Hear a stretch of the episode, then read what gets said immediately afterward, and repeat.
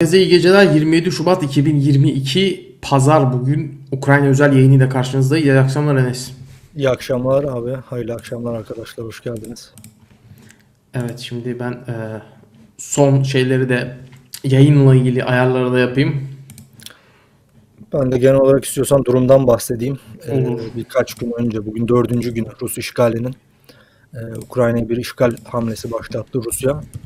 E, açıkçası e, öncelikle birçok tahminin e, çıkmadığını söylemek gerek. ABD'nin 72 saat içinde Ukrayna'nın alt olacağını söylemesi. Fakat yani çok fazla yoruma muhtaç olan mesela önce de değinmiştik. Ee, Ya senin sesin bana böyle- kesik kesik geliyor ama arkadaşlar acaba bizde mi bir sıkıntı var? Yayını izleyenler e, e, Enes'in sesi nasıl? Bana mı kesik kesik geliyor? bir şey yapsın arkadaşlar. Ya internet iyi aslında fakat niye öyle oldu anlamadım. Yani bilmiyorum belki bende de sorun olabilir de sesin böyle bir ara kesik kesik geldi. Anladım. Devam edeyim. Kesilirse yine Aynen. bir şekilde bir yoluna bakarız. Ee, evet kesik kesik geliyor. Sen kesilince yine söylersin olmadı mobil. Şu anda güzel. Şu anda güzel. Ee, ya arada herhalde dalgalanmalar oluyor internette çünkü normalde iyi. Ee, yani dediğimiz gibi biraz daha yorumlanması gereken bir mesele doğdu. Ee, gerek sosyal açıdan gerek askeri açıdan, siyasi açıdan, diplomatik açıdan biliyorsun Avrupa Birliği bugün e, hava sahasını tamamen kapattı Rusya'ya. Hı hı. Ee, bu şekilde yani süreç ilerledikçe, yayın ilerledikçe inşallah aynen değiniriz. Evet şimdi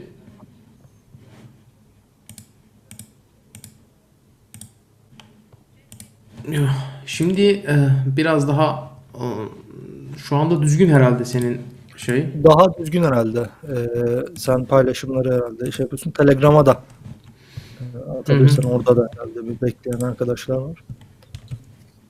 Evet Telegram'ı da halledelim ondan sonra. Senin en son paylaşımını ben e, gördüm. Onunla konuşmuştuk seninle hatırlıyorsun. İlginç ya yani savaş Hangisi o? bu domuz yağı sürüyorlarmış ya kurşunlara.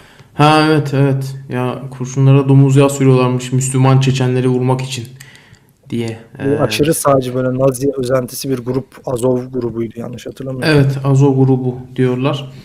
Ee, 4500 Rus askeri eh, Aleykümselam arkadaşlar bu arada Ee, iyi geceler herkese 4500 Rus askeri falan bunlara geliriz değiniriz yani e, Onları da Arkadaşlar Telegram'da evet neden yazmadığımı soranlar oluyor. Biz e, yani her yere yetişmek pek mümkün değil. Yani burada e, zaten kadro belli. E, Yani bunun yerine e, Mapa News'in Twitter canlı hesabından e, oldukça şey yapabilirsiniz. Yani anlık takip edebilirsiniz. E, O şekilde tek bir yerden e, haberleri paylaşmanın daha sağlıklı olacağını düşündük. Çok çünkü e, işte Twitter e, hem Twitter hem Telegram hem diğer sosyal mecralar falan dediğiniz zaman olayın e, şeyi değişiyor. Üzerinize külfet artıyor. Ee, Bu şekilde. Bir de yani çok yoğun bir gündemden bahsediyoruz. Evet. Sırf Askeri gelişmeler olsa belki hızına yetişilebilir fakat diplomatik gelişmeler oluyor. Çok hızlı Evet. bir şekilde hiç beklemediğimiz gelişmeler oluyor. ben şimdi zor yani. şeyi bir özetleyeyim istiyorum. Ee, Ne oldu? Ya, üçüncü gündeyiz bugün. Ee, Yanlış hatırlamıyorum. 3 mü 4 mü? 3 3 mü 4 mü ben de karıştırdım ya. Üçüncü gün bitti yani öyle söyleyeyim. Ee, Şimdi ilk başta Rusya e, Ukrayna'nın doğusundaki Donbas bölgesini biliyorsun. Ee, Dedi bu tara- buralardaki e, ayrılıkçı yönetimleri tanıdı ve onların güvenlik endişelerinden dolayı oraya asker sevk etmeye başladı. Ancak sonrasında aynı geceydi yanlış hatırlamıyorsam bir anda şu anda haritadan da gördüğümüz gibi Kiev'in kuzeyinden, Kırım'dan yani Ukrayna'nın güneyinden de eee, şey yapılmaya başlandı. Bir anda bir taarruza geçti Rusya. Yani Donbas'ı bırakıp e, Kiev'e ve e, Kırım'dan da Ukrayna'nın güneyine doğru ilerlemeye e, başladı. Tabii ki bunlar şeyi Do- Donbas artık gündemden düşürdü. Donbas artık konuşamaz olduk. İşte ilk gün e, Rusya birçok havalimanını e, vurdu, birçok havalarını vurdu. Ukrayna'nın e, birçok savaş aracı, hava aracı kalkması engellendi vesaire derken ikinci ve üçüncü günlerde dengelerin değişmeye başladığını gördük. Bununla ilgili. Mesela burada burada şu anda ekranda gördüğümüz harita diyeyim şunu küçültebiliyor muyum bana bakacağım. Küçültemiyorum. Ee, bu harita son durumu ortalama olarak son durumu gösteriyor. Bu pembe e, noktalardan Rusya'nın ilerleyişini görüyoruz. İşte ku- kuzeyden Kiev'e doğru bir ilerleyiş var. Doğudan keza buralarda ilerleyişler var. Güneyden de e, Aslında en zaten ciddi ilerleyiş güneyden oldu. Evet. Ee, en ciddi ilerleyiş güneyden oldu. Ya şimdi ilerleme var evet ama baktığın zaman e, nasıl diyeyim e, Rus ordusunun ilerleyen dakikalarda bunu konuşacağız. Ben biraz daha böyle daha teknik daha askeri konulara da değinmek istiyorum. Yani Rus ordusunun kapasitesini e, nasıl diyeyim ne olduğu ortaya çıktı aslına bakarsan. Yani e, mevcut durumda biz Rusya'nın o işte ne bileyim e, devasa ordusunun aslında e, şu ana kadar gördüklerimiz kadarıyla söylüyorum pek de etkili olamadığını gördük sahada. Ya bunun bir mazereti yok bence. Yani olabilirdi ama olamadı. Etkili olamadı yani. Ki bu kadar kayıp vermesine rağmen. Rakamlar zikrediliyor işte 4000 4500 falan ya burada şey bu arada ben şeyi bilmiyorum yani e, bu rakamlar gerek Ukrayna tarafı olsun gerekse Rusya tarafı olsun yani bu rakamları teyit etmek çok zor. Yani ben e, Ukrayna'nın e, açıkladığı rakamlara da biraz e, mesafeli yaklaşıyorum. Rusya'nın açıkladıklarına zaten mesafeli yaklaşıyorum. Hatta inanmıyorum da denebilir.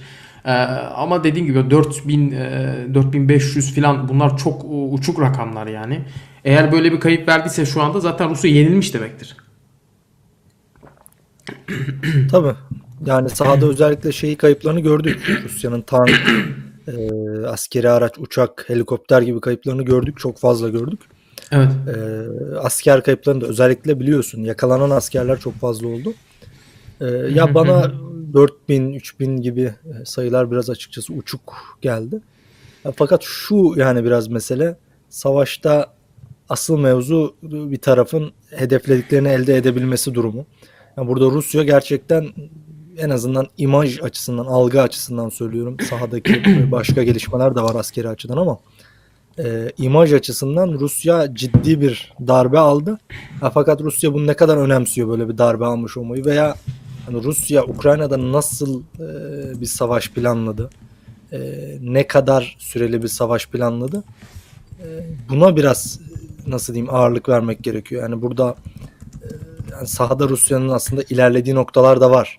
Özellikle yani Tabii. geçen yayında bunu sanırım konuşmuştuk. Kırım'da bir su sorunu vardı Rusya açısından. Kırım kuzeyindeki e, işte Herson bölgesinde işte diğer bölgelerde Mariupol'e doğru doğu bölgelerde ilerleyişiyle Rusya e, o sorunu çözmüş oldu o su kanalını Kırım su kanalını ele geçirerek. Keza Rusya'nın- aynı şekilde Kiev'i tehdit etmeye başladı. Şeyin en büyük Ukrayna'nın en büyük ikinci şehri olan Harkiv'e bu sabah girdi daha sonra çıktı. Yani Rusya ağır kayıplar veriyor. Ya fakat şunu söyleyeyim yani muharebe bazında bakıldığı zaman evet Rusya e, şu an savaşın bütün muharebelerinde neredeyse çok ağır darbeler almış durumda ama genel olarak savaşa e, tümüyle bakıldığı zaman biraz daha bence bu yorumları yapmak için beklemek gerekiyor.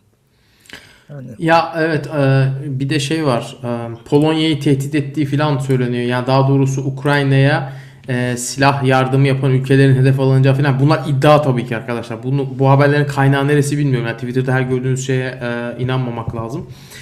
E, o, o açıdan hani Ukrayna'ya yönelik çok ciddi tabii ki silah sevkiyatları var.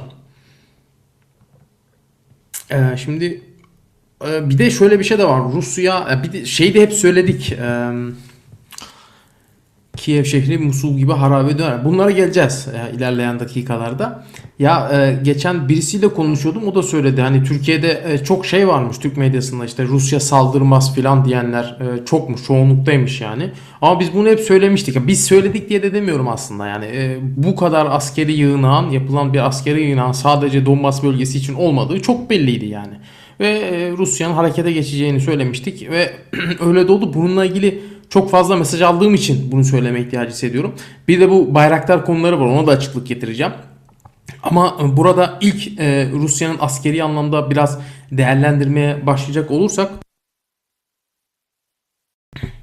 değerlendirmeye başlayacak olursak ben Rus ordusunun gerçekten e, tam bir hayal kırıklığı yaşattığı düşüncesindeyim. Yani Rusya gerçekten oldukça büyük bir e, askeri yığınak e, oraya yığdı. Ukrayna'nın doğusuna yığdı, Belarus'a, Kırım'a zaten bunu aylardır bunun şeyini yapıyordu, hazırlığını yapıyordu. Ama işgali başlattığında ya gerçekten çok farklı bir şey ortaya çıktı. Yani Rusya mesela bugün işte bayraktarların kullanılması konuşuluyor. Yani bayrakların hala bayraktarların hala uçuyor olması mesela. Rusya'nın halen daha Ukrayna hava sahasını kontrolü altına alamadığını da gösteriyor bu bize.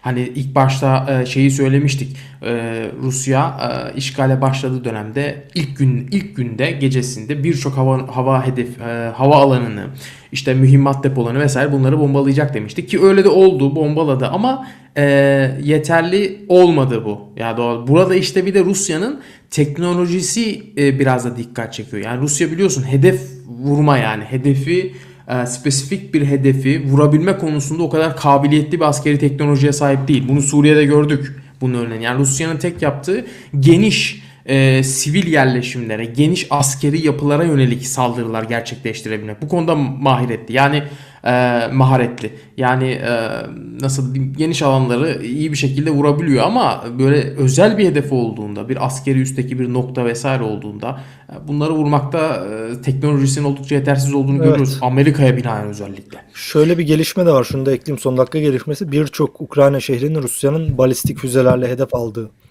da bazı şehirlere işte İskender Nereye almış dediğin? birçok Ukrayna şehrini Çernihiv'i almıştı sanırım en son hedef. Hmm. Ee, balistik füzelerle vesaire İskender tipi füzelerle özellikle Doğru. Belarus üzerinden.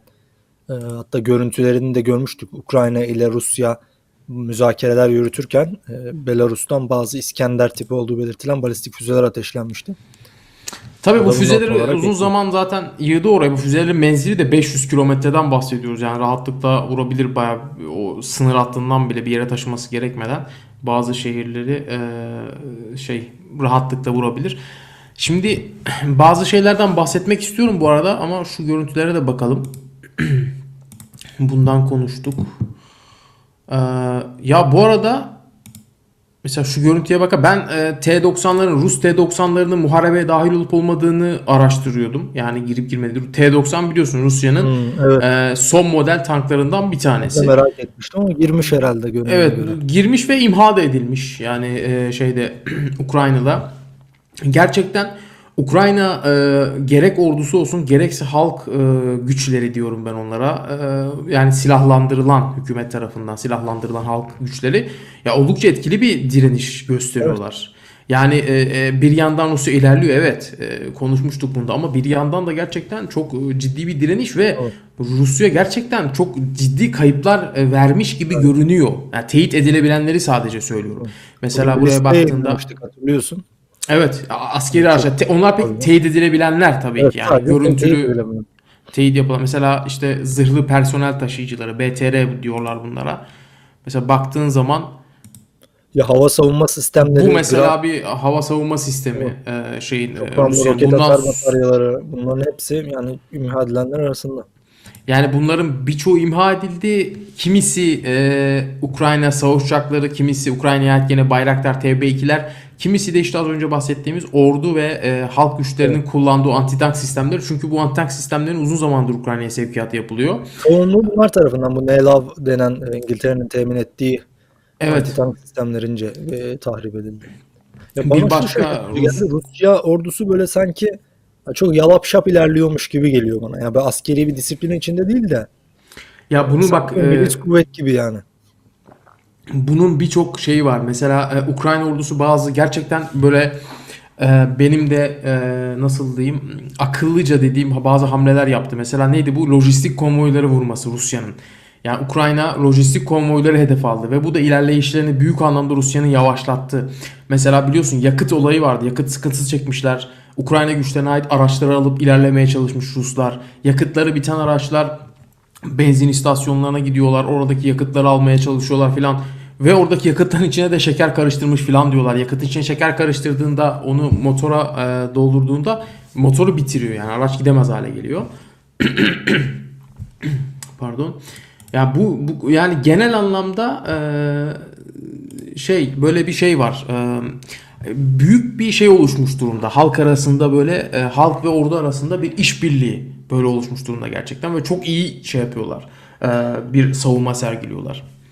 Ya bunu bir de şuna da değinmek lazım diye düşünüyorum. Özellikle böyle bazı kesimlerde Suriye ile kıyaslama durumu oldu işte. Ha bakın Suriyeliler kaçıyor, Ukrayna direniyor filan. 500 bine yakın Ukraynalı ülkeyi terk etmiş 4 günde.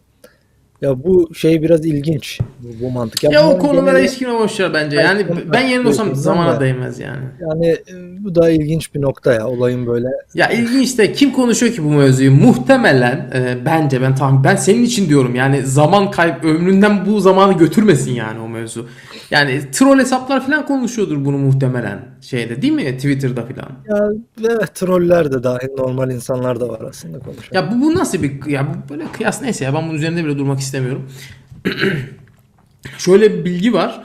Ee, bazı ABD'li kaynaklar Rus ordusunun şu ana kadarki yaptığı sevkiyatların, şu Ukrayna'nın doğusuna yaptığı sevkiyatların 3'te 2'sini kullandığını iddia ediyor. Yani bu çok önemli bir iddia. Yani eğer ki gerçekten şu ana kadar bu sevkiyatların 3'te 2'si kullanıldıysa bu çok büyük bir olay yani. Şu ve bunların yani e, çok hatırı sayılır bir kısmı şey yapıldı yani imha edildi yani. Ve burada şöyle bir artısı da var Ukraynalıların. Ukraynalılar görsel servis edebiliyorlar. Bak bu şu an işte ekranda görülen bu zırhlı az önce açtığım e, diğer görüntüler.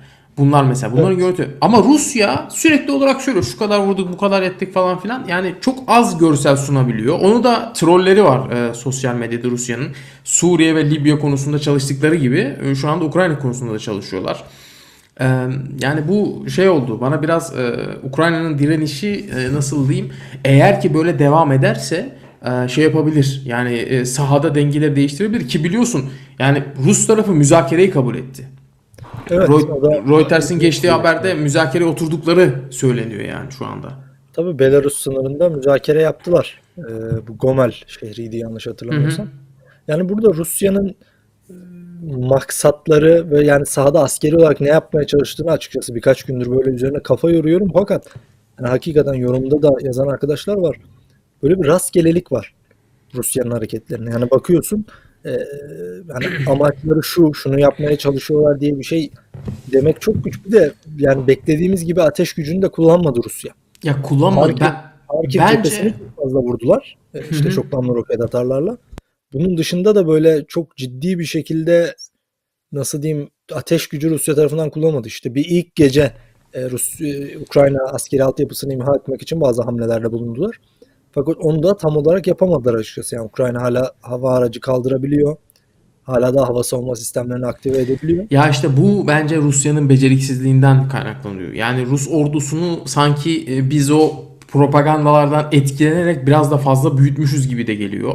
Ee, yani çünkü baktığın zaman gerçekten Rus ordusu böyle sanki e, o teknolojiyi hiç ilerletememiş gibi duruyor. Yani e, hala da sanki 1970'lerin teknolojisini kullanıyorlar gibi. Burada Rus ordusu hani şöyle bir anlayış da var şimdi. Rusya vurmuyor. Rusya şehirleri yok edemiyor filan. Hani böyle bir bunun tabii ki bazı işte aynı e, dinden aynı ideolojiden filan e, oldukları için belki e, işte Ukrayna halkı ile ilgili bazı e, şeyler vardır. E, hassasiyetleri olabilir veyahut da Rusya içerisinde Putin içerideki o tepki içeride bir tepki görmemek için de şehirleri bombalamıyor olabilir. Ama bunlardan daha önemlisi yani Rusya e, şey yapamadı. Yani tam anlamıyla askeri olarak bir hakimiyet sağlayamadı. Yani bu ilk hakimiyeti ben e, şeyde de yazmıştım. Yani bunu ilk birkaç gün içerisinde şu ana kadar bu direnişi falan bitirmiş olması gerekiyordu. Ama bunu yapamadı. Bunun önünde de bunun e, işte e, halk direnişleri var, Ukrayna ordusunun direnişi var ama Rusya'nın da beceriksizliği burada çok üst seviye, Evet. çok üst boyutlarda. Yani çok Yani- eline yüzüne bulaştırdı. Ya bir de propaganda da yapamayınca biliyorsun Rusya'nın ordusunun da siyasetinin de ana omurgası hep propaganda. Tabii. E, biraz daha güvenlik endişeleriyle özellikle çok fazla görüntü servis edemediği için e, yani biraz böyle e, eline yüzüne bulaştırdı. Ha bir de şu da var ya ben şunu da söylemek istiyorum. Rusya ilerlemedi de değil. Ya mesela şu an Kiev'in dış mahallelerine kadar ilerlediler ve 4 gün oldu sadece. Tamam Burada ama giremiyorlar bak. Ya biraz sürdürülebilirlikle ilgili bir şey. Rusya bence uzun süre sürdürebilirse bu savaşı. Ya ben şu açıdan böyle konuşuyorum. Biraz olaya farklı bir noktadan da yaklaşmaya çalışmak, böyle beyin fırtınası yapmak için. Hı hı. Ee, Rusya'nın biraz daha askeri planlarının tahlil edilmesi gerektiğini düşünüyorum. Ya ilerleyen dakikalarda geleceğiz. İşte Batı'nın yaptırımları, ABD'nin yaptırımları şu bu. Ya Rusya bu başına gelecek olanları tahmin e, etmemiş olamaz büyük ihtimalle. Yani özellikle batıdan gelecek olan tepkiyi, sahadaki direnişi kısmen de olsa tahmin etmiştir. Burada Rusya ne planlıyor geleceğe dönük? Biraz daha bunun üzerine kafayı koyuyorum fakat işte askeri açıdan mesela güneyde çok ciddi ilerleme kaydetti aslında. Yani burada Rusya kayıplara rağmen e, sürekli işte böyle sahada genişleyerek ilerlediği ve böyle birkaç ay sürecek bir savaş da aslında planlamış olabilir diye düşünüyorum. Biraz daha nasıl diyeyim e, şehirleri tahrip etmeden Suriye'de yaptığını yapmadan bir savaş vermeye çalışıyor da olabilir. Yani biliyorsun Çeçenistan'da Rusya girdiğinde tamamen e, ilk savaşta işte başkenti ele geçirip orada düzmece bir isyan çıkartıp Hı hı. e, işte Grozny'yi ele geçirip düşürme gibi bir politika izledi. Bunda başarısız oldu, çekildi. İkinci savaşta e, topyekün e, işte orayı imha etme yoluna yöneldi. Yani Ukrayna'da da belki böyle bir şey deneyip e, deneme yanılma yoluyla e, daha böyle e, kanlı, daha yıkıcı bir savaşa da imza atabilir. Ha bir de e, şunu da eklemek gerektiğini düşünüyorum. Rusya dediğim gibi yani biraz eline yüzüne bulaştırdı durumu. E, fakat yani burada ne diyecektim ne diyeceğimi unuttum. Sen devam et. Aklıma gelince söylerim. Yo ben askeri kısmına birazdan e, girmeye başlayacağım. Sen e, Rusya elini yüzüne bulaştırır demiştin. Ya işte Şey- aklım, aklımdan çıktı o ikinci söyleyeceğim. Ya nokta. benim be- askeri kısma ben artık şey yapmak istiyorum. Biraz daha değinmek istiyorum. Burada e, e, hep söyledik Rusya'nın askeri olarak Ukrayna'dan çok çok güçlü olduğunu. Bu, bu böyle gerçekten. Bu böyle bir gerçek.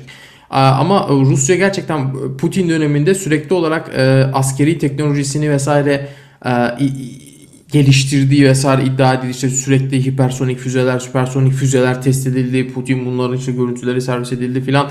Ama baktığın zaman bugün sahaya baktığın zaman yani hiçbir şey yok. Ve Ukrayna gibi bir ordu bugün. Ukrayna ordusu şey bir ordu, küçük bir ordu ve birçok silah zaten Sovyetlerden o miras kalan silahları kullanıyor yani Ukrayna. Bu son e, Batı'nın verdiği e, anti tank silahları ve işte o şeyler hariç, Stinger'lar falan hariç onların dışında çoğu silah bu piyade tüfeklerinden daha büyük sistemler, uçak savarlara kadar So- Sovyet mirası olan silahları kullanıyor.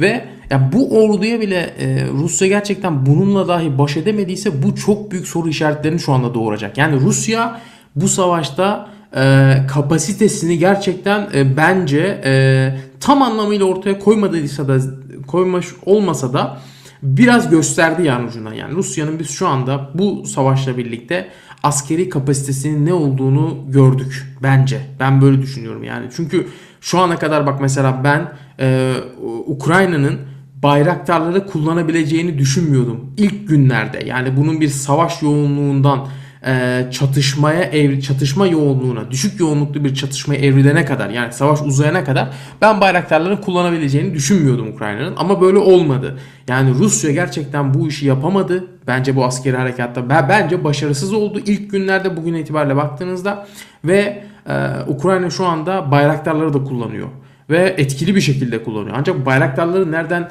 e, şey kullanıldığına dair şeyi de var. Yani benim buna dair de şüphelerim var. Acaba Ukrayna'dan nereden kaldırıyorlar? Ukrayna'dan mı kaldırıyorlar?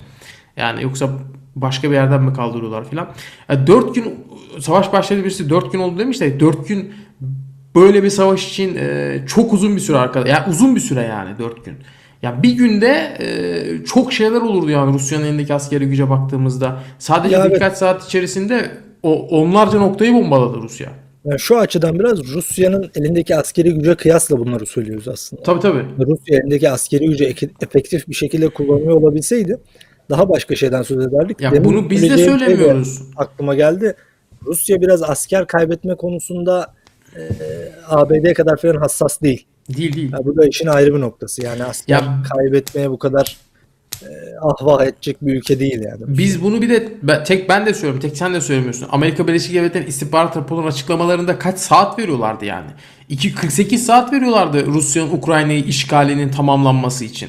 Ya bak tam işgalin tamamlanması için yani veriyorlardı. Şu an 4 gün oldu hala elle tutulur bir şey yok. Evet ilerleme var ama çok Tabii kayıp verdi. belki Rusya'yı rehavete sürüklemek için de şey yapılmış olabilir bilemiyorum. En azından sahadaki askerleri. Yani ne de olsa çantada keklik e, gibi görmesine. Yok ben ben öyle düşünmüyorum ya bilmiyorum. Rusya nükleer kullanır mı diye e, çok sorulan bir soru var da yani bazı şeyler taktik nükleer biliyorsun daha böyle hafif e, Hmm. nükleer silahlar var. Bunları kullanabileceği yönünde şey söylüyorlar da yani bence ne bileyim çok abartı olur gibi Ya geliyor. nükleer deyince herkesin aklına şey geliyor. Aa, Bu Nagasaki ve Hiroşima'ya atılan bombalar gibi şeyler Atom geliyor. bombası yani geliyor. Yani. Uranyum, plütonyum bombaları Onlar geliyor. Ya o böyle değil yani Rus- Rusya'nın elinde yanlış hatırlamıyorsam 600'den fazlaydı galiba nükleer başlıklı e, mühimmat vardı. Rakam yanlış hatırlıyor da olabilir ama o civarda bir şeydi. Hani bunların hepsi şey gibi düşünmeyin yani. Tabii ki etkileri çok büyük ama e, hepsini kullandığında bunu bir de nereye atacağına bağlı yani. Ama şu anda e, şey e, nükleer kullanır mı bilmiyorum. Türk medyası belki de şu anda bunu şey yapıyordur yani nükleer kullanır mı, atom kullanır mı falan diye. Şu anda zor arkadaşlar. Yani herhangi bir noktaya böyle e, geniş çaplı etki oluşturabilecek bir atom bombası falan kullanması bu 3. Dünya Savaşı denilen şeyi e, askeri Tabii anlamda, muharebe atom anlamında bombasıyla- tetikleyecektir yani. atom bombasıyla nükleer bomba arasında şey yapmak lazım. Şimdi nükleer silah denildiği zaman çok çeşitli nükleer e, özellikli silahlar var. İşte daha e, taktik nükleer silah denilen silahlar var. Seyreltilmiş uranyum kullanılan bazı silahlar var. Atom bombası tarzı bir bomba hiç zannetmiyorum ya. Çok böyle uçuk bir durum olur yani. Ya birisi 150 bin kişilik bir ordu var. Evet bakın Rusya çok ciddi askeri yığınak yaptı. Zaten bunu ilk söyleyenler de bizdik herhalde girecek girecek diye yani. Hep yayınlar yapıyorduk bu bu savaş başlayacak diye. Ama e, çok yani bakın Amerika'dan Amerikalıların açıkladığı bazı veriler var. Üçte ikisini kullandı diyor mesela adam. Bir tanesi. Evet. Bu sevkiyatların. Ya üçte ikisi demek ne demek? Yani çok büyük bir rakam. Yani e, ve e, 100 bin asker demek en az. ya o şu anda olmuş gibi görünmüyor yani bu asker harekat. Ya ilerle tabii ki bu muharebe sahasında olaylar e, şu andaki yorumladığımız gibi gitmeyebilir. Girerler, Kiev'i de alırlar, başka Lviv'i de alırlar, başka yerleri de alırlar. Ukrayna'yı komple ele geçirebilirler ama burada e, daha fazla kayıp verecekler ve e, biz burada işte dediğim gibi az önce de gerçekten Rus ordusunun e, kapasitesini gördük ve bunu sadece biz görmedik. Bunu şu anda Suriye'deki muhalifler de gördü. Bunu Libya'da da gördüler. Bunu Orta Afrika'da da, Afrika'nın diğer yerinde Rusya'ya karşı, Rusya'nın yayıldığı bölgelerdeki herkes izliyor yani şu anda bunu. Yani Rus ordusunun gerçekten söylenildiği kadar güçlü bir ordu olmadığı izlenimi çok net yayıldı şu anda bence. Ya burada kimse şey diyemez ya. Ben bunu düşünmüyorum. Hani e, yapmadı. Rusya girmedi. Bilerek vurmadı şehirleri falan filan. Böyle bir şey yok. Tamam vurmadan girsin.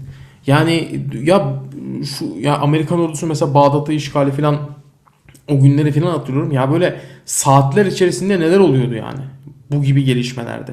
Ya e, ve gerçi Amerika'nın e, o e, spesifik planlı bir şekilde şey yapıyor. hedeflere yönelik teknolojisinin Rusya'yı gerçekten sollamış olduğunu biz gördük burada. Ya Amerikan teknolojisi gerçekten özellikle bu dediğim gibi o nokta hedeflere yönelik gerçekleştirilen e, operasyonlar yani çok etkili. Rusya bunu hiçbir zaman yapamamıştı zaten. Ben 2016'dan beri işte takip ettiğim kadarıyla e, şey nasıl diyeyim e, böyle bir hedefi vuramıyordu yani Rusya doğru düzgün. Suriye'deki hedefleri bile vuramıyordu yani. Hep dibini falan vuruyordu böyle. Öldürdüğü bir muhalif lider yok Rusya'nın. Bir işte Evet. senin sözcüsü o da denk geldi de vurdu. Yani ama Amerika'ya bakıyorsun şey yani sadece insansız hava araçlarıyla bile özel jetleri falan karıştırmıyor savaş jetlerini.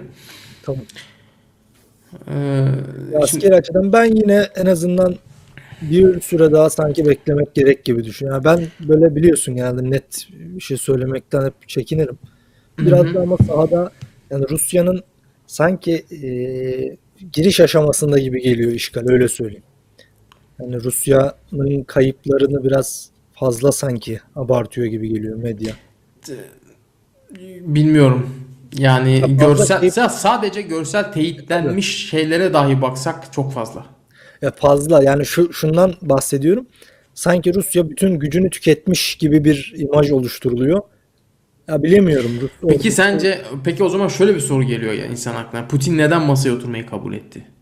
ya ben Putin'in bu- çok fazla böyle müzakere etmek için masaya oturulması, e, oturmak gibi bir şey benimsediğini düşünmüyorum. Yani şu şunu da söyledi Kremlin. Ya bizim masaya oturmamız askeri operasyonları durduracağımız anlamına Ya gelmiyor. zaten durmadı doğru. Devam, Ve devam balistik ediyor. füze attılar yani işte Hmm. Belarus'ta görüşürken İskender füzesi attılar. Ki İskender füzesi de ilk kez kullanıldı sanırım bu savaşta. Yani belki de kullan bilmiyorum doğru söylüyor. Belki de Ben, kullanılmıştır. ya ben ilk Bilmiyorum. defa gördüm öyle söyleyeyim. Yani Ee, bana biraz daha şey geliyor. Ben Rusya'nın ya Suriye'deki tecrübeden de biliyoruz. Ben herhangi bir müzakere şeyine Rusya'nın pek inanmıyorum. Hiçbir dediğine inanmıyorum da Rusya'nın. Evet. Yani müzakere Ben de aynı, ilgili aynı. şeylerine pek itimat etmiyorum yani. Burada İşte işte kayıpları da yalanladı. Yani bazı arkadaşlarımız öldürüldü, bazıları esir alındı falan dedi ama yani böyle çok ya, tabii Rusya'nın- ne dediğinin bir önemi yok. Yok Rusya'nın gerçekten arkadaşlar ya çok net söyleyeyim. Ne dediğinin gerçekten bir önemi yok yani. Yani çünkü e, doğruyu açıklamıyor hiçbir zaman Rusya. Rusya'ya Öyle kalsa mesela Ukrayna'yı işgal etmeyecekti.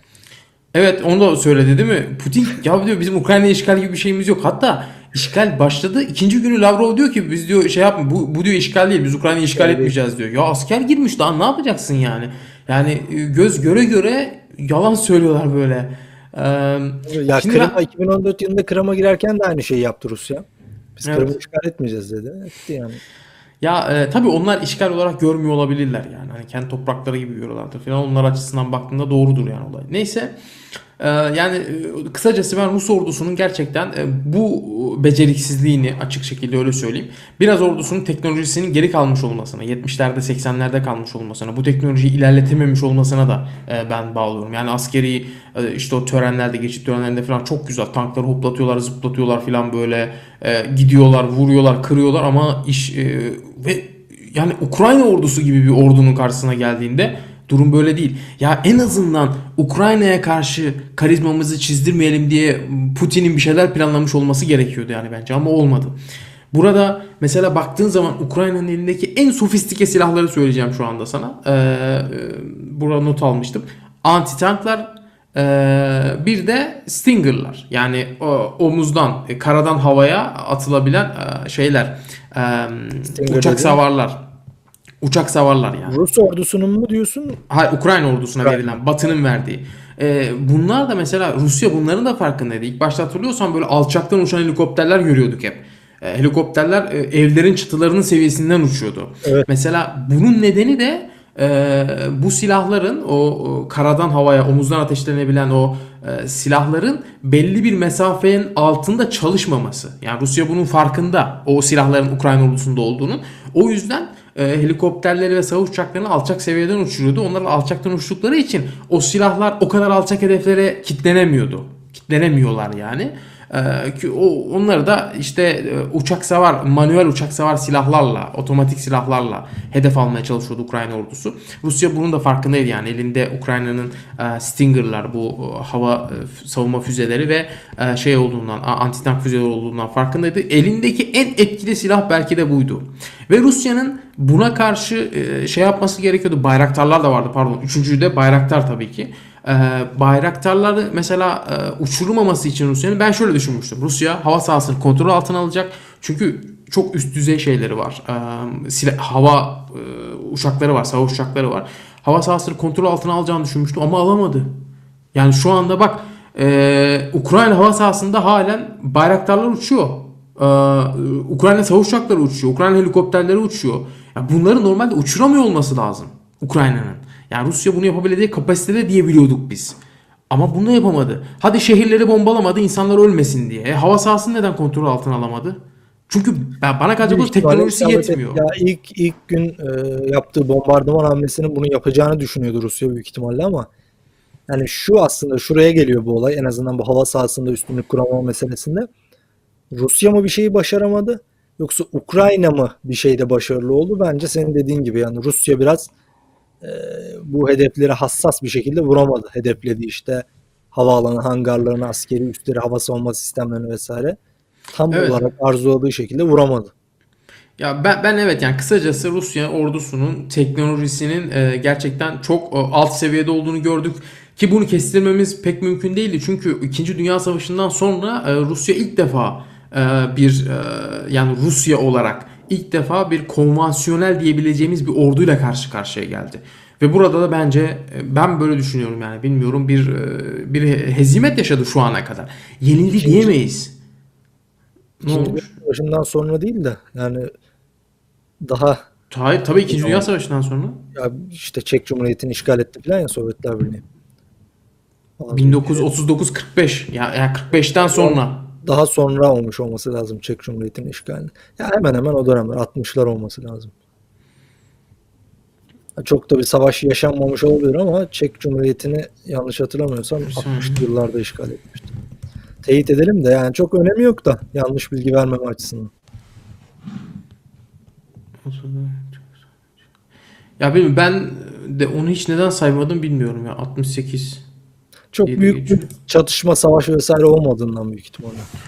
Bilmiyorum belki de ondan yani şu anda baktığın zaman diğerleri de e, şeyi söylüyor yani hep 2. Dünya Savaşı'nı baz alıyorduk herhalde ondan bende de alışkanlık oldu. Yani konvansiyonel bir orduyla karşı karşıya geldi ve biz Rusya'nın buradaki askeri kapasitesini gördük, teknolojisinin geri olduğunu gördük. İkinci sınıf bir ordu olduğunu gördük. Evet e, çok elinde silahlar var ama bu silahlar kendi geliştirdiği silahlar ama baktığın zaman çoğu böyle manuel sistemler. Yani işte obüsler, tanklar. Evet. Ee, yani tek, kendi teknolojisi, üst düzey teknolojisi gerçekten e, herhalde böyle giderse ordu Putin'e darbe yapacak yani. Sen ne yapmışsın bizim ordumuzu diye. Ee, mesela Ukrayna'nın hava savunma sistemleri de o kadar vurdu Rusya Ee, ama bazıları hala aktif durumda. Hava Evet. savunma sistemleri. Ee, seyyar olanları hariç, bu Stinger'lar hariç tutuyorum yani. Baktığın zaman hala aktif durumda ya bu inanılmaz bir şey yani. Ya yani şöyle söyleyeyim. Ee, Amerika şu işgali gerçekleştirmiş olsaydı herhalde yok böyle bir şey konuşamazdın yani. Uçak uçuramazdı mesela Ukrayna'nın üstünde. Ben Ya zannetmiyorum. Amerika hiç işini askeri olaylarda şansa bırakmayan bir ülke. Rusya dediğin gibi paldır küldür yani çok özellikle şu Ukrayna işgalinde açıkçası birçok ülkeyi en azından şu dört gün yani ümitlendirmiştir Rusya'ya karşı özellikle Baltık ülkelerini. Çünkü hakikaten çok böyle yani çok yalap şap yayının başında da söyledim. Rastgele bir süreç var. Yani Rusya tamam ilerliyor işte özellikle Harkiv'de, Kiev'in orada vesaire ilerliyor ama yani olan her şey rastgele oluyor. İşte askerler çok düzensiz giriyor bir yere. Bakıyorsun, Giriyorlar, çıkıyorlar, kaybediyorlar. Evet. Marketleri yağmalıyorlar, esir alınıyorlar. Yani bende şöyle bir algı oluştu açıkçası. Ya bu birlik acaba bu ilk giren birlikler Rusya'nın öncü olması ve biraz böyle kaotik bir ortam oluşturması maksadıyla soktuğu birlikler miydi? Ya şu arkadaş ısrarla soruyor. En- e, Ukrayna savaş durumunu engelleyecek bir politika güdemez miydi? Bence güdemezdi. Çünkü Rusya'nın Ukrayna'ya saldıracağı çok belliydi. Yani bunun şeyi yok ki. Hep ya 2014'ten beri Rusya hazırlık yapıyordu buna. Bunu bilmeyen yoktur herhalde. Ukrayna bence buna hazırlık yaptı yani öyle söyleyeyim bence. Gerek Zelenski döneminde gerek öncesinde bunun hazırlıkları yapılmış yani. Biz bunu görüyoruz biraz da biliyor musun? Ve Batı'nın verdiği gerçekten Ukrayna'ya bir de ciddi bir istihbarat desteği de var.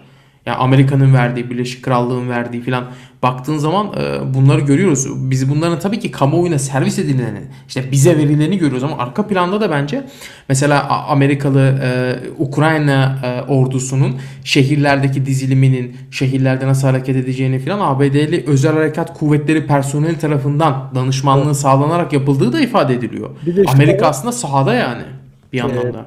Batı'ya hep şey demiştik ya Ukrayna'yı yalnız bıraktı, yardım e, etmiyor vesaire. Hı hı. E, nasıl diyeyim? Biraz bence Ukrayna biraz direndikten sonra Batı da ondan cesaret aldı. Yani e, bir iki gün geçti herkes böyle Ukrayna'ya şöyle silah veriyoruz. Almanya bile biliyorsun e, çalışma bölgelerine silah vermiyorum diyen Almanya bile çok ciddi bir silah verdi ve kendisi de 100 milyarlık bir işte e, orduyu modernize etmek için vesaire şey yapacağını, bütçe ayıracağını, her yıl işte gayri safi milli hasılanın %2'sini ayıracağını falan duyurdu. Yani biraz da Batı e, işgal başladıktan sonra açıkçası Ukrayna'nın yanında e, saf almaya başladı. Ha, bence biraz Yok, daha Batı. Ya Batı biraz bence olayın ciddiyetinin farkına vardı. Yani Rusya e, Rusya Ukrayna'yı bugün ele geçirirse e, Rusya'nın Ukrayna ile yetinmeyeceğinin bence e, farkına vardılar. Ben, böyle düşünüyorum yani açıkçası yani. Putin bence Ukrayna'yı işgal ettiği zaman ki ben e, bunun ilk başta Putin'in planının topyekun bir işgal olduğunu düşünüyorum. Yani Rus Ukrayna'nın doğusu batısı ayrı falan böyle değil. Tamamını yani Polonya'ya kadar. Bundan sonrasını e, için Batı bence endişelendi ve gerçekten hava sahasının kullandırıl kullanmasına izin vermeyen Almanya, İngiltere izin vermiyordu. Biliyorsun hava sahasını kullanırken İngiltere Ukrayna'ya silah götürdüğü için şu anda e, 5000 tane tank savar, e, bilmem kaç yüz tane de e, Stinger e, şeyi em, sistemi füzesi Tamam. e, şeye gönderiyor. Şu an Ukrayna'ya gönderiyor. Ve bu silahlar gerçekten bak ciddi anlamda güzel, taktiksel anlamda e, güzel kullanılabilirse ya çok kötü bir şey yani Rusya açısından gerçek bir hezimet olur. Yani bu savaş şu anda Rusya'nın aleyhine bile dönebilir yani. Eğer ki güzel kullanmaları yani Peki sana Ya- şöyle bir soru sorayım. Ee, yine askeri açıdan.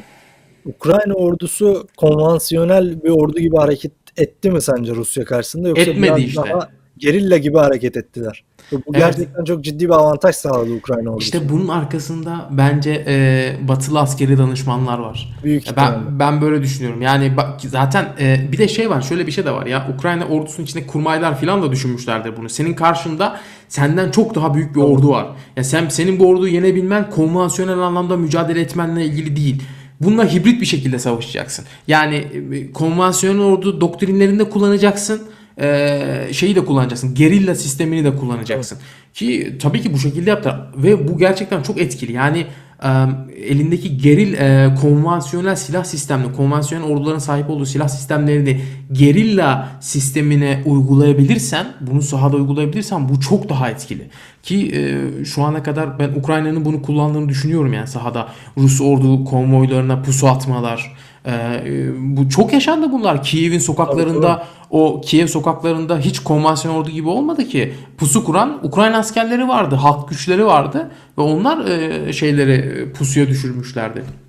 E, aynen öyle. Yani bu hakikaten nasıl diyeyim e, ciddi anlamda Ukrayna ordusuna etkili bir mücadele alanı sağladı ve zaten ya bu cephe hatlarından da görülüyor.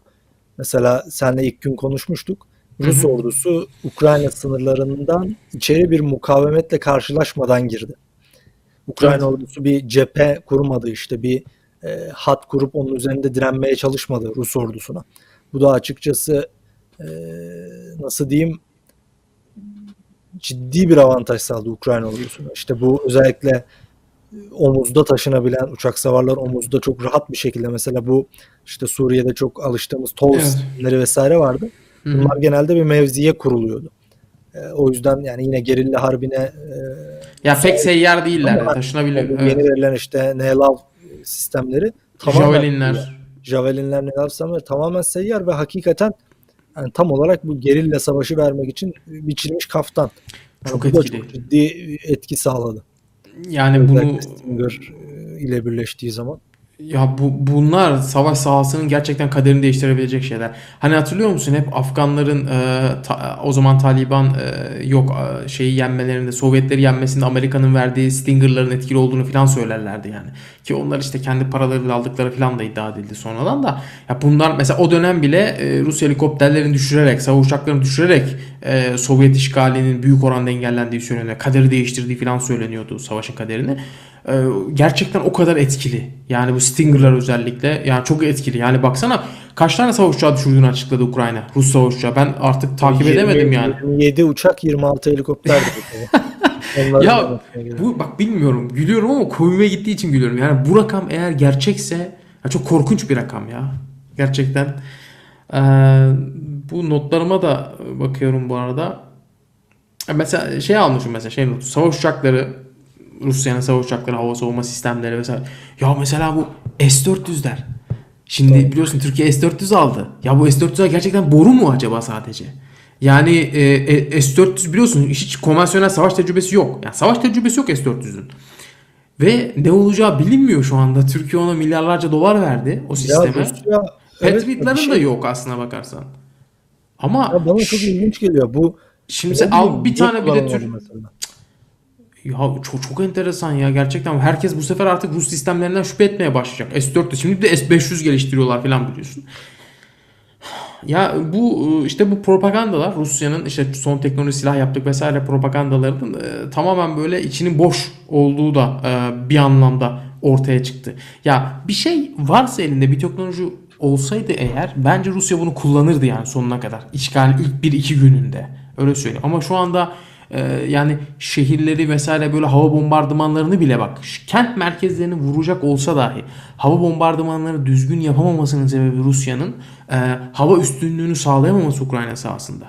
Yani işte başta dediğim konuya geliyoruz. Hala şu anda Ukrayna savaş uçakları uçabiliyor, bayraktarlar uçabiliyor ki bu bayraktarların uçabilmesi çok enteresan. Ben bunu beklemiyordum. Bayraktarların uçabileceğini bu kadar rahat.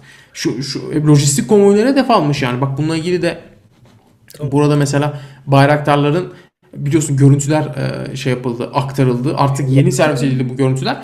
Çünkü bence bu görüntüleri servis edip de e, e, Rusya'nın Türkiye üzerinde baskı kurmasından da endişe ediyorlar. E, İdlib'de mesela. E, şu anda biliyorsun Rusya orada Dışişleri Bakanı bir açıklama yaptı. Yani durumu savaş olarak artık kabul ettiklerini. E, Mevlüt Çavuşoğlu evet. Böyle ilgili şeyler yapacaklarını falan da açıkladı. Mesela bak 4 tane işte obüs sistemlerinden vurmuş. Ee, Bir tane e, karadan havaya füze sistemleri. Tor M2'lerden bir tane. İşte 4 tane bu Kamazlardan e, şey bir araç ve burada görüntüleri de var bunun. Bunlar doğrulanabilenler yani. 8 tane de e, şey e, nakliye aracı yani askeri nakliye aracı. E, Ya bunlar şu ana kadar ben ben bu şeyi beklemiyordum bayraktarlardan. Ya bu bu kadar rahat uçabileceklerini zannetmiyordum yani.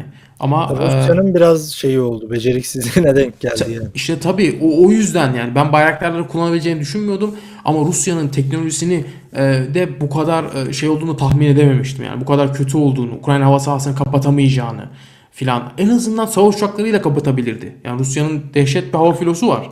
Ya işte bu da insana şey düşündürüyor. Nasıl diyeyim? Ee, yani niye böyle oldu? Yani hakikaten e, ya şuna insan şey yapmak istemiyor. Ya bunların hepsi Rusya'nın beceriksizliği yüzünden olduysa Hı hı. çok büyük bir fecaatten söz ediyoruz. Ya bu nasıl diyeyim? Ya bilemiyorum savaşta artık herkesin çok farklı, çok değişik taktikleri olabilir. Siyasette değişik taktikleri olabilir ama bu hakikaten Rusya'nın beceriksizliğinden dolayı böyle oluyorsa biz çok fecaat bir durumdan bahsediyoruz Rusya açısından. Çok büyük yansımaları olacak bir durumdan bahsediyoruz. İşte burada bak bir güzel bir soru var. Ukrayna'da başarısız olan bir Rusya Suriye'de tutunabilir mi? İşte bu tarafların motivasyonuna bağlı. Bak burada az önce dedim yani Libya'dakiler gördü, Afrika'dakiler, Suriye'dekiler, Rusya ordusunun, Rus ordusunun gerçekten e, ufak tefek desteklerle, verilebilecek desteklerle Rusya savaşan gruplara karşı yenile yani zaten yenilebilir de ya çok da büyük bir güç olmadığını gördü şey. Bu bence bir prestij kaybı şey için. Ve Tabii bu biraz da silah sistemleriyle alakalı. Yani bu Yani- sistemler Suriye'de de olsa orada da böyle şeyler Tabii görülebilir. tabii yani mesela Türkiye bunu yapmadı şu an. Yani yaptı da birkaç tane böyle işte onları tam Kısmen, şey evet. yapmak. Ha. Yani burada e, şey yapabilse e, Türkiye mesela düşünsene muhaliflere bir Stinger desteği sağladığını filan. Yani Rusya'nın uçak uçuramadığını düşün. Ya ben Rusya uçak Tabii. uçuramasın bugün Suriye'de muhalifler yeniden ivme kazanırlar. Yani yeniden Tabii. Bu aşağı sırf doğru inerler, güneye doğru inerler yani. askeri bir şeyden de değil, sosyal açıdan da. Yani muhaliflerin böyle bir üstünlüğü elde etmesi, Tabii hava ki. aracı olması halkın da yeniden oradaki devrime olan inancını da yerine getirir. Ya işte bu eğer ki bu saatten sonra bilmiyorum belki farklı şeylere de şahit olabiliriz. Şu anda bayraktarların kullanılmaya başlandığı yeni bir sürece girdi. Görüntüler artık servis edilmeye başlandı. Tabii ki tarihte bilmiyoruz. Bunlar ilk günlerde de olmuş olabilir. Bilmiyorum. Ee, ama e, bu bayraktarların kullanmaya devam edilmesi ve Rusya'nın buna karşılık olarak İdlib'de Türkiye'yi baskılamaya çalışması eğer olursa ilerleyen günlerde işte hava saldırıları falan gerçekleştirmeye başlarsa ki Rusya bu İdlib kozunu çok kullanıyor Türkiye'ye karşı. Ee, Burada e, hani ben Türkiye'nin yerinde olsam veririm Stinger'ları. Ben de şey yaparım yani bir şeyler denemeye çalışırım. Yani e, gerçekten Suriye'de savaş uçağı uçuramayan bir Rusya. Rusya uçuramıyorsa zaten tamamdır yani. Şu anda muhaliflerin elindeki yani gerilemesindeki mevcut sadece alanlarını korumasındaki e, en büyük etken şey hava araçları. Bu yani. Evet. Ya bu arada bir haber var. Rusya'nın Putin'in e, Genelkurmay Başkanı Gerasimov'u görevden aldığına dair bir iddia var. Vay. E, bilemiyorum baktım ama teyit edemedim. Yani eğer teyit edilirse Uydurma bu da ya evet evet yani uydurma da olabilir. Dedi az önceki haber gibi yani bu her habere inanmamak gerekiyor. Ama bu eğer teyit edilirse e, gerçekten şey büyük bir şey yani. Tabii. Yani bir başarısızlığın Ya bu- şey birisine Evet. fatura kesilmiş başarısızlık demek. askeri başarısızlık sebebiyle yani şu da olabilir. Rusya'nın içinde de eee, bu işgale yönelik bazı tepkileri olamadı. Ya mesela Peskov'un kızı işte paylaşım yapmış savaşa hayır diye. Yani Rusya'da e, oligarklar arasında da siyaset kademelerinde de askeriye içinde de savaşa büyük ihtimalle karşı olan, savaşa belki karşı olmasa da Putin'in bazı hamlelerine karşı olan birçok kesim olması muhtemel. Mesela Putin bugün işte nükleer e, şeyle ilgili, nükleer bombardımanla ilgili bazı şeylerin hazır olması gerektiği talimatı verdi.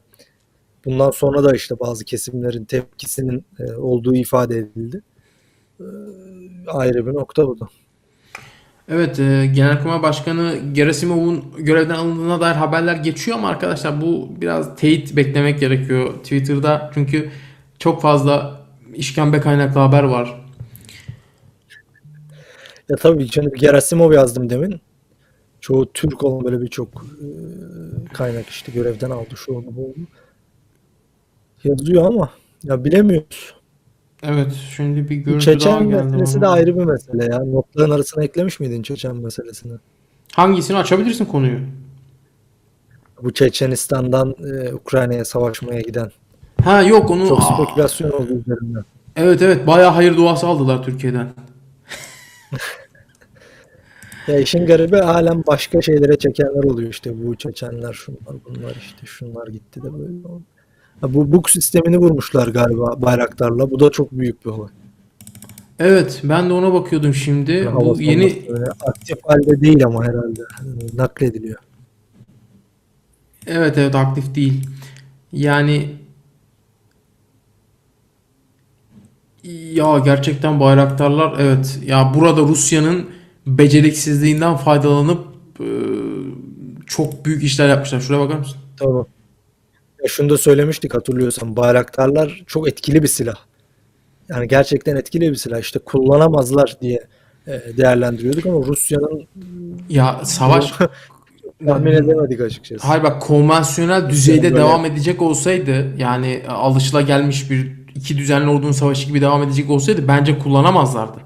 Ama e, burada bir anda ilk günün sonunda özellikle Rusya'nın modu çok düştü. Ben öyle okudum yani. Ve ondan sonra da bayraktarlar sahaya çıktı ve bu saatten sonra da artık inmeleri çok güç. Yani bence önünü alamazlar yani. Ben öyle düşünüyorum. Çünkü Rusya'nın ne olduğu biraz da ortaya çıktı ya. Ya şu- Ya Rusya'nın bu şeye yani eğer dediğim gibi yani hep şu şerhi düşüyorum. Şu olsun istemiyorum yani birkaç gün sonra bambaşka bir şey olur. Ee, emin konuşmak istemiyorum ama Rusya'nın eğer böyle olacaksa tüm işgal hamlesine bir reset atıp baştan başlaması gerekiyor bir şey elde edebilmesi için. Şu açıdan çok yani en azından dışarıya yansıyan görüntü çok dağınık bir görüntü. Öyle söyleyeyim. Bir Evet, evet. disiplinsiz rastgelelik var. Bu şekilde bir noktaya ulaşması Rusya'nın çok zor gözüküyor. Eğer bir strateji icabı bunu yap Sesin kesildi ama sen kapattın herhalde. Şimdi biraz da eh, şeye şunu da eh, söyleyip özet geçmek gerekirse yani buradaki Rus ordusunun beceriksizliği Suriye'de bir motivasyona neden olabilir. Hani bu en azından uzun vadede bunun üzerinden değerlendirmeler yapılmalı bence. Bir de bu sürecin Putin'i zor duruma düşürme ihtimali de var. Yani e, bu şekilde şu görüntüler mesela bunlar ya bunlara nasıl karşılık verecek bilmiyorum. Putin gerçekten böyle bir ego yaparsa hani gidip bir yerlere de vurabilir farklı silah sistemleriyle. Bu da var yani. Ama e, Ya- Putin'in şu an imajını sadece Ukrayna'da çok net bir galibiyet kurtarabilir. O da dediğin gibi her şeyi yapmasına yol açabilir yani. işte evet yani ben ben biraz da ondan çekiniyorum. Yani tamamen gözünü karartıp bütün şehir ne ne varsa asker sivil ayırt etmeden e, burada ama Rusya'nın da Rusya içerisinde de bu bayağı tepkiye neden olur Putin'e karşı. Ya, Bilmiyorum bunu göze alabilir mi ama şu saatten sonra Putin e, geri adım atabilir mi diye soracak olursan bana bence geri adım at- atama. Ben bu görüşteyim ya. Ben Putin'in bu saatten sonra geri adım atabileceğini de pek ihtimal vermiyorum. Eğer ki ama tabii Rusya olduğu için mevzu hep burada şey yapabilirler. Hemen bir yalan bir şey bulurlar. Onun üzerine e, bir anlaşma kurarlar. İşte nasıl ki Donbas'ı bahane edip Kiev'e girdiler ya. Onun gibi bir şey bulurlar ve Putin o oradan hani aradan bir şey miyareyi çalan kılıfını uydur diyorlar ya. Bir şekilde çekilir yani.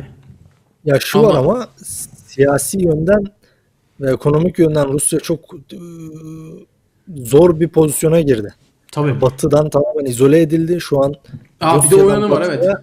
Rusya'dan batıya bir uçağın gitmesinin tek yolu Türkiye üzerinden gitmesi. Türkiye'de eğer hava sahasını kapatmazsa. Türkiye o Yani- zor ya herhalde kapatamaz da. E, Swift meselesinde işte Swift sisteminden birçok bankayı çıkaracaklarını açıkladılar. Çok sayıda yaptırım uygulayacaklarını açıkladılar. Birçok Rus oligarkın Rusya'yı terk etmeye başladığı ifade ediliyor. Ya Yani bu da Putin'in gücünü siyasi açıdan, ekonomik açıdan e, çok ciddi şekilde sarsacaktır. Eğer Ukrayna meselesi de böyle çıkmaza girerse. eğer bu Bunu bayrak düşünmemiş midir Rusya? Yani bunu düşünmemesi ayrı bir fecaat yani. Ya burada bir de şey var. Şimdi biz Rusya'nın yaptırımlara karşı tedbirler aldığını da söylemiştik. Evet bu da vardı yani Rusya. ted- zaten kendi iddiaları da biz alışkınız falan diyorlardı. Evet bayağı bir yaptırım uygulanmıştı onlara geçmiş dönemlerde ama onlar şu anda önlemleri de almışlar deniliyordu. Ama bu yaptırımlar gerçekten çok ağır oldu Rusya için bence. Yani gerçekten ben Batı hani şey dedi biz eşi benzeri görülmemiş yaptırımını uygulayacağız falan. Ben bu kadar kale almıyordum yani Batı'yı. Dikkate almıyordum ama özellikle yarından sonra yani dünyada piyasalar açıldıktan sonra bu son yaptırımların e, bence etkisini çok ciddi anlamda görecek Rusya. Yani Rusya ekonomisi. Ve e, bu da bence biraz daha Putin'i böyle işte masaya çekmiş bir neden olabilir. E, hani öyle söyleyeyim. E, ama geri adım artık herhalde bu saatten sonra çok zor gibi görünüyor. Şu TB2 konusuna da e, son olarak TB2'leri kapatacağım. Bir onda not almışım çünkü. Burada yani TB2'lerin şu anda kullanılabiliyor olmasının kayıtlara geçmesi için söylüyorum. Yani bence bunun nedeni Rusya'nın beceriksizliği. Hani bunu tekrar söyleme ihtiyacı hissettim. Çünkü artık baktığın zaman son servis edilen görüntüler eğer ki bu görüntüler de güncelse şu an ekranda da dönüyor. Artık TB2'lerin operasyonel anlamda aktif bir şekilde e, Rusya'nın özellikle lojistiğini yani bu, bu çok önemli. Gerçekten çok güzel seçilmiş bir hedef bence. Yani gidip de bir e, top bataryasını, topçu bataryasını, bir tankını mesela hedef almak yerine ki bunlar da hedef alınıyor olabilir. Ama e, dikkat ediyorsan hep böyle lojistik konvoyları, hava savunma sistemleri vesaire bunları yani Rusya'nın özellikle de hava savunma sistemlerinin hedef alınması, karadaki hava savunma sistemlerinin hedef alınması. Bu işte o Rusya dedik ya videonun başında, yayının başında e, hava e, hakimiyeti kuramadı Ukrayna'da diye. İşte onu da engellemeye yönelik. Çünkü gerçekten Rusya eğer ki gerçekten bir hava hakimiyeti kurabilirse bu saatten sonra Ukrayna'da e, bayraktarların uçması da pek mümkün olmayacak. E, Onu engellemeye yönelik ciddi çabalar var. Artık bu bayraktar görüntüleri de herhalde bir e, kar topu gibi bir çığ etkisi oluşturabilir yani. Hani kar topunu bıraktığın zaman büyüyerek e, biliyorsun e, büyümeye devam eder aşağı inerek böyle. O da e, bu görüntülerde herhalde öyle bir şey oluşturacak. Ya bu ağır yaptırımlardan da ben bahsettim. Senin ekleyeceğin bir şey var mı? Ya genel olarak bu şekilde sadece biraz daha savaşın seyrini ben takip etmek gerektiğini düşünüyorum. Yani Ukrayna'nın başkenti Kiev'de, Kırım'ın Evet. kuzeyinde özellikle işte Odessa gibi, Mariupol gibi deniz kıyısındaki şehirlerde biraz daha en azından savaşın gidişatını takip etmek lazım diye düşünüyorum. Çünkü yani hakikaten 3 aşağı 5 yukarı en azından böyle giderse durum dünyanın değiştiği bir dönemi e, şahitlik ediyoruz. Biraz daha mevzuyu daha derin tahlil etmek gerekiyor bence. Nükleer ihtimali şu an için ben görmüyorum arkadaşlar. Ee, Kiev'in kuşatıldığı, Kiev'in dibindeler zaten. Kiev kırsalında çatışmalar var ama kuşatıldığı haberi ben doğrulayayım yani bilmiyorum. Bu arada ben şeyi de söyleyeceğim bak şunu da ekleyeyim, ekleyeyim son olarak. Batı dikkat etti mi? Batı çok konsolide oldu. Yani Batı biliyorsun Putin askerleri doğuya yığmaya başladığında Ukrayna'nın doğusuna böyle bir konsolide bir Batı yoktu. Yani Almanya işte diyorduk hava sahası İngiltere İngiltere'yi geçirmiyordu. İngiltere yukarıdan e, yani daha kuzeyden gitmek zorunda kalıyordu Ukrayna silah desteği sağlamak için. Ama bugün Ukrayna e, pardon Almanya Ukrayna'ya silah gönderiyor. Baktığın zaman Evet. daha konsolide bir batı var şu anda Putin'in karşısında. Ya, Ve ABD'nin de Avrupa'da böyle bozulan, zayıflayan gücü imajı da açıkçası e, kısmen de olsa yerine gelmiş vaziyette. Evet işte dediğimiz gibi gene bak birisi daha yazmış e, TB2 videoları yayınlanmış yeni diye. Doğru. Ya artık bu saatte ama şunu da bilmiyoruz arkadaşlar. Bu görüntüler ne zaman kaydedildi bu da önemli. Yani kayıt tarihlerini vermiyorlar. E, ama herhalde çok zaten birkaç günlük bir olay. Yani bunlar bir günde de yapılmış değildir bence. Ama şey çok garibime gitti. E, nasıl diyeyim? e, nereden kaldırdıkları, nereye indirdikleri ve bunu Rusya'nın tespit edemiyor olması. Hani o yüzden ben dedim acaba Ukrayna dışındaki bir yeri mi kullanıyorlar diye düşündüm. Ama bu da zor bir şey tabii ki. Eğer ki Rusya gerçekten şu an bayraktarların e, yere inmesi gerekiyor günün sonunda bunların. Gerek mühimmat gerek yak- yakıt ikmali için. Ve bunu gerçekten tespit edemiyorsa ve bu bayraktarlar da e, Rus güçlerine böyle vurmaya devam ediyorsa gerçekten Rusya'nın teknolojisi gerçekten zayıf demek bu. Yani öyle söyleyeyim ve e, benim söyleyeceklerim notlarım bu kadar. Benim de bu kadar. Birkaç gün daha takip edelim bakalım neler olacak sahada. Oldu. Tamam öyle yapalım o zaman. Arkadaşlar izlediğiniz için çok teşekkür ediyoruz hepinize. Ee, beğenmeyi ve yorum yapmayı unutmazsanız güzel olur. Herkese iyi akşamlar.